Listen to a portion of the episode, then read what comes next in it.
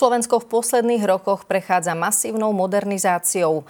Vojna na Ukrajine celý proces ešte zdynamizovala. Za sovietské bojové vozidlá pechoty, ktoré sme poslali našim východným susedom, nám Nemecko poskytlo tanky Leopard. Ukrajincom sme darovali aj zastaralé stíhačky MiG. Američania nám za to ponúkli bojové vrtuľníky Viper s výraznou zľavou. A práve o nich sa budeme rozprávať s bezpečnostným analytikom Vladimírom Bednárom. Dobrý deň, pán Bednár. Dobrý deň, želám.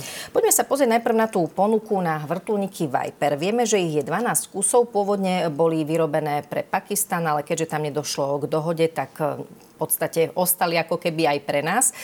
Majú dokopy aj s príslušenstvom a tými raketami Hellfire hodnotu asi miliardu. My ich dolárov. My ich vieme dostať, tak povedať, za tretinovú cenu 340 miliónov. Je to dobrá ponuka, alebo je to úplne irelevantné, keďže naša armáda by potrebovala prioritne niečo iné? Je to veľmi dobrá ponuka, napriek tomu, že vrtuľníky, teda útočné vrtuľníky, neboli súčasťou dlhodobého plánu rozvoja ozbrojených síl. Takáto spôsobilosť ozbrojeným sílom Slovenskej republiky chýba a je to veľmi významná spôsobilosť pre veľmi jednoduchý príklad. Ozbrojené síly Slovenskej republiky majú dve mechanizované brigády. V mierovom stave tretia mechanizovaná brigáda by sa stávala vo vojnovom stave. Zvyčajne takéto uskupenie ozbrojených síl je doplnené práve brigádou vojskového letectva, ktoré má približne 100 bojových vrtuľníkov, respektíve vrtuľníkov rozličných typov. A tu vidíme, že práve v tejto oblasti slovenské ozbrojené síly majú značné nedostatky.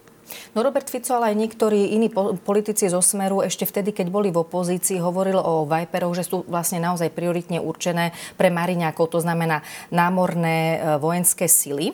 Na druhej strane ľudia z armády, napríklad generál Zmeko, hovoria, že by pre nás mohli mať nezastupiteľný význam. Kto teda je bližšie k tej možno realite a čo všetko tie vrtuľníky dokážu?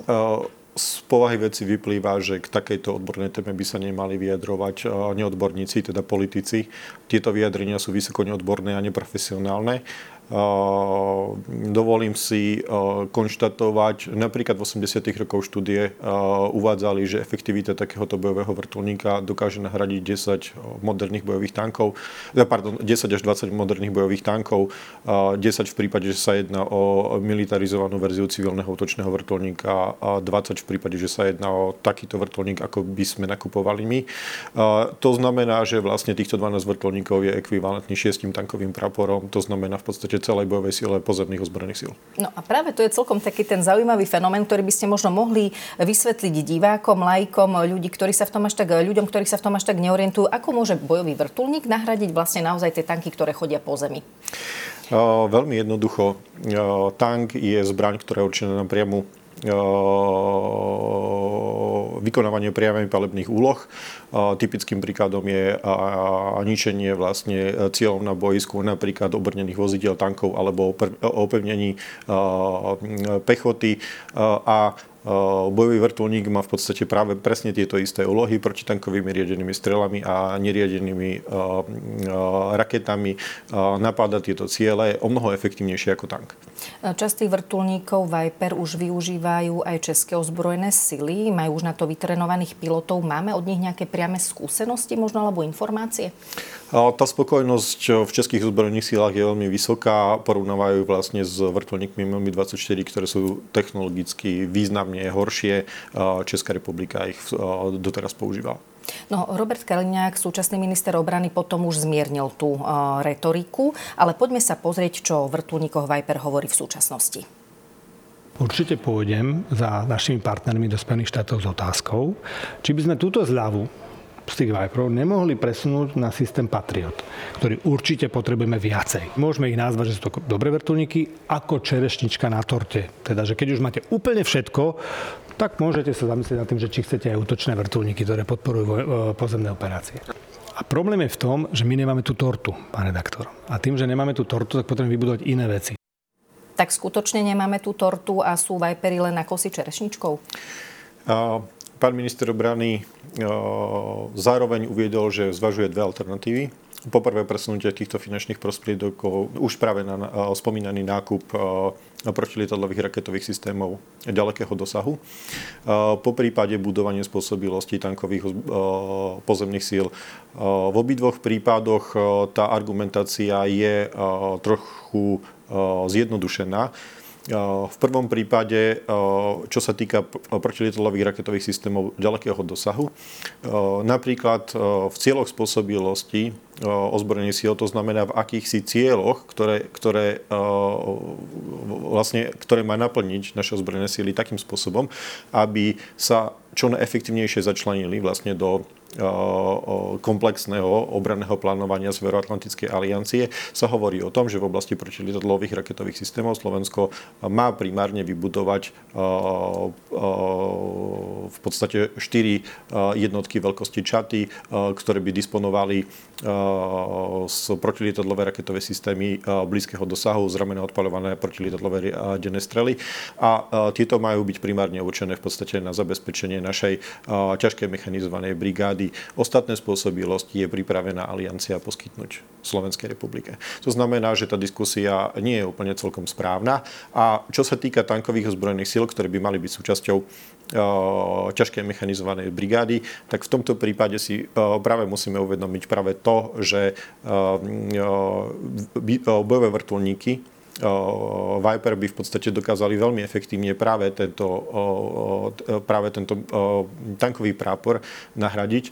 A tu si treba uvedomiť, že Severoatlantická aliancia pozná aj taký pojem ako nákladový ekvivalent a v tomto prípade ide o naozaj že veľmi vhodný doplnok. V podstate podľa vás je reálne, že by sa mu podarilo nejakým spôsobom tú zľavu dojednať práve na tej Patrioty? Alebo môžeme mi vôbec povedať, či sú pre nás v tejto chvíli podstatnejšie Patrioty alebo tie Vipery? Vo všeobecnosti je pravdou, že protivzdušná obrana Slovenskej republiky je veľmi v zlej situácii. Momentálne sme ešte stále odkazaní na spojencov. V skutočnosti opäť tá argumentácia nie je úplne celkom pravdivá. Ozbrojené sily Slovenskej republiky v súčasnej dobe disponujú viac ako 50 systémami, teda protilietadlovými raketami Igla a v ozbrojené sily používajú vlastne 4 v komplety protilietadlových raketových systémov Kub. Ďalšie systémy, teda ďalšie časti tohto systému sú uložené v rezervách a v tejto chvíli sa používajú bohužiaľ ako zdroje náhradných dielov, pretože ozbrojené sily boli v minulosti významne podfinancované a to sa prejavilo práve na održbe týchto protilietadlových systémov. Bohužiaľ obidve tieto systémy sú v podstate, ich technická životnosť končí, v prípade Igel je to, ak si dobre pamätám, prvá polovička budúceho roku a v podstate ozbrojené sily Slovenskej republiky v predchádzajúcich 10 rokov mali pripravovať túto výmenu. To sa však udialo iba v posledných rokoch za predchádzajúcej vlády a tu vidíme v podstate tie problémy, ktoré vlastne priniesli predchádzajúce vlády Roberta Fica práve zanedbaním tejto oblasti. A čo sa týka v podstate nákupu protilietadlového raketového systému ďalekého dosahu, tak to je z tých troch oblastí, to znamená blízkeho dosahu, stredného dosahu a ďalekého, v tejto chvíli najmenšou prioritou ozbrojených síl Slovenskej republiky. Čiže vám sa to nejaví ako lepšia možnosť ako tie Vipery? Keby ste si vy mohli vybrať ako minister obrany? Ak by som ja mohol ministrovi obrany odporučil by som mu, aby počúval svojich generálov a tí jednoznačne deklarovali, že nákup Viperov je pre nich podstatne výhodnejšia ponuka. A myslím si, že to veľmi pekne vystihujú slova načelníka generálneho štábu generála Zmeka, ktorý v súvislosti práve s výmenou bojových vozidel pechoty pre Ukrajinu a tankov Leopard 2 a 4 veľmi pekne skonštatoval, že pre neho nie je dôležité, že či sme dostali proste 15 tankov Leopard 2, vymenili sme ich za nejaký počet bojových vozidel pechoty. Dôležité je, čo tie tanky na boisku dokážu a že ich hodnota je o mnoho väčšia ako tie bojové vozidla pechoty, ktoré sme poskytli. A ďalším aspektom je, že my si zároveň musíme uvedomiť, že obidve tieto systémy, ich životnosť skončí budúci rok, respektíve v ďalšom roku. A my budeme musieť... Teraz ak sa bavíme o Kube a Igle? Áno. Uh-huh. A my budeme musieť v podstate sa pripraviť na náklady spojené s likvidáciou práve týchto protilietadlových raketových systémov. A ak napríklad v minulosti sme boli svedkami toho, že minister obrany hovoril o tom, že slovenské ozbrojené sily nemajú čo poskytnúť Ukrajine, tak práve naopak. Toto je krásna ukážka priestoru, že tieto protilietadlové systémy je pre nás efektívnejšie poskytnúť Ukrajine v nasledujúcich 12 mesiacoch práve preto, aby sme my nemali náklady spojené s likvidáciou týchto systémov, ktoré zaťažia náš rozpočet v oblasti obrany. A to samozrejme, ak by sme túto príležitosť nevyužili, by poškodilo našu obrannú schopnosť. A vám to príde ako reálna možnosť, keď už tu bolo povedané, že na Ukrajinu ani náboj? Bohužiaľ, toto si musíme uvedomiť, že toto je politické, populistické vyhlásenie, ktoré poškodzuje ekonomické a bezpečnostné záujmy Slovenskej republiky. Poďme sa ešte vrátiť k tým Patriotom. Vy ste hovorili, že z tých systémov protivzdušnej obrany by mal byť až tretí v poradí. Vieme, že sa hovorilo aj o poľských systémoch a GROM a aj o izraelských systémov typu Barak. Oni by spolu tieto dva systémy dokázali ako keby nahradiť tie Patrioty, alebo boli by pre Slovensko efektívnejšie? Nie, nedokázali by nahradiť protilietadlový systém Patriot. Ten dôvod je veľmi jednoduchý. Protilietadlový systém Patriot má zároveň protiraketové schopnosti. Tieto systémy, ktoré ste spomenuli, sú primárne určené, respektíve boli by použité na zabezpečenie našich cieľov spôsobilosti v rámci Severoatlantickej aliancie. To znamená, primárne by boli určené na poskytnutie protizdušnej obrany pre našu ťažko mechanizovanú brigádu. A to je vlastne to, čo od nás NATO požaduje a predpokladá v rámci svojho obranného plánovania, že to je sila dostačujúca na to, aby Slovensko zabezpečilo ochranu do doby, kedy by prišli v prípade napadnutia územia Slovenskej republiky naši spojenci nám na pomoc. A čo potrebujeme najakútnejšie z toho všetkého, čo sme si vymenovali, prípadne možno aj niečo iné, čo sme nespomenuli? Čo sa týka protilietadlových raketových systémov, tak tam je tá situácia viac menej jasná. Potrebovali by sme vyzbrojiť vlastne 4 čaty protilietadlovými raketovými systémami blízkeho dosahu. To znamená z pleca odpaľovanými protilietadlovými raketovými systémami. V tomto prípade si ozbrojené síly preferujú práve spomínaný poľský systém GROM. Čo sa týka stredného dosahu, tak v tom prípade potrebujeme akútne jeden systém, teda protilietadlový raketový systém stredného dosahu. Tam ozbrojené sily veľmi pragmaticky preferujú vlastne izraelský systém Barak. Ten dôvod je veľmi pragmatický, pretože zároveň existuje verzia, ktorá je aj ďalekého dosahu, čož v praxi v budúcnosti umožní nakupovať práve aj túto verziu, čož je ekvivalent práve protilietadlového systému Patriot a zabezpečiť nižšiu logistickú náročnosť práve tým, že budeme mať dva systémy, ktoré plnia, teda jeden systém, ktorý plní dve rozličné úlohy.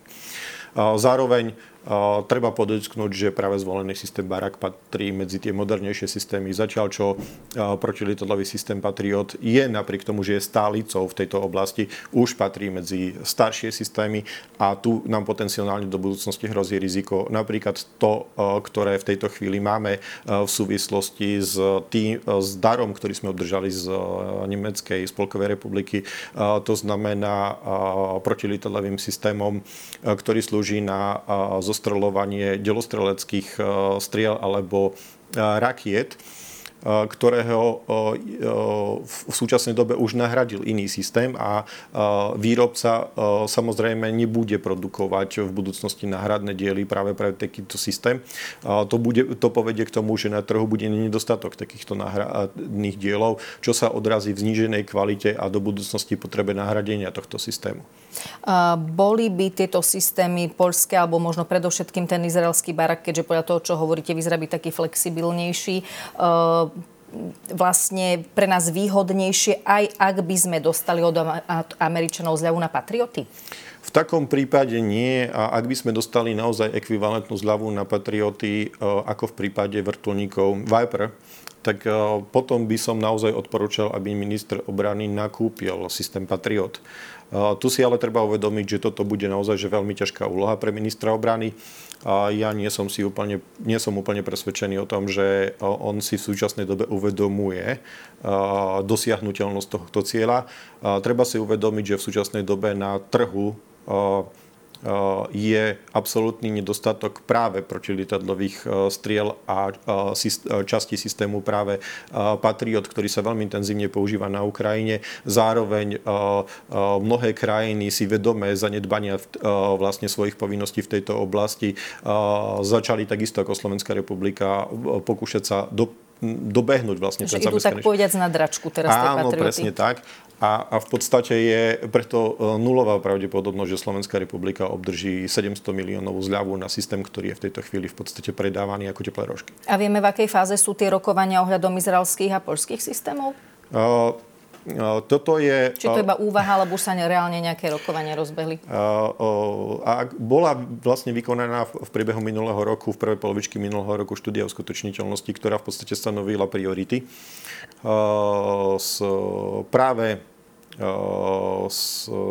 následne boli vlastne vykonaný prieskum trhu a započali prvé úvodné jednania, ale v podstate ten ďalší postup bol zostavený buď príchodom dočasnej vlády, respektíve nasledujúcimi parlamentnými voľbami. Čiže momentálne je to na začiatku, dá sa povedať. V podstate áno, a zároveň si my musíme uvedomiť to, čo som povedal v podstate na začiatku nášho vstupu, že náhrada takéhoto systému aj podľa informácií o zbrojných síl, respektíve ministerstva obrany, v ich strategických dokumentov trvá 10 rokov. My sme meškali. Už v podstate prvá, respektíve druhá vláda Roberta Fica mala konať. Máme tu štvrtú vládu Roberta Fica a v reáli tá situácia je v podstate taká, že my sme jediný pokus tento problém vyriešiť v podstate zmietli zo stola a začíname od znova a vyriešenie teda tohto problému môžeme očakávať v roku 2034. Tak toto zhrňa bezpečnostný analytik Vladimír Bednár. Ja vám ďakujem za váš čas. Ďakujem pekne. Do počutia.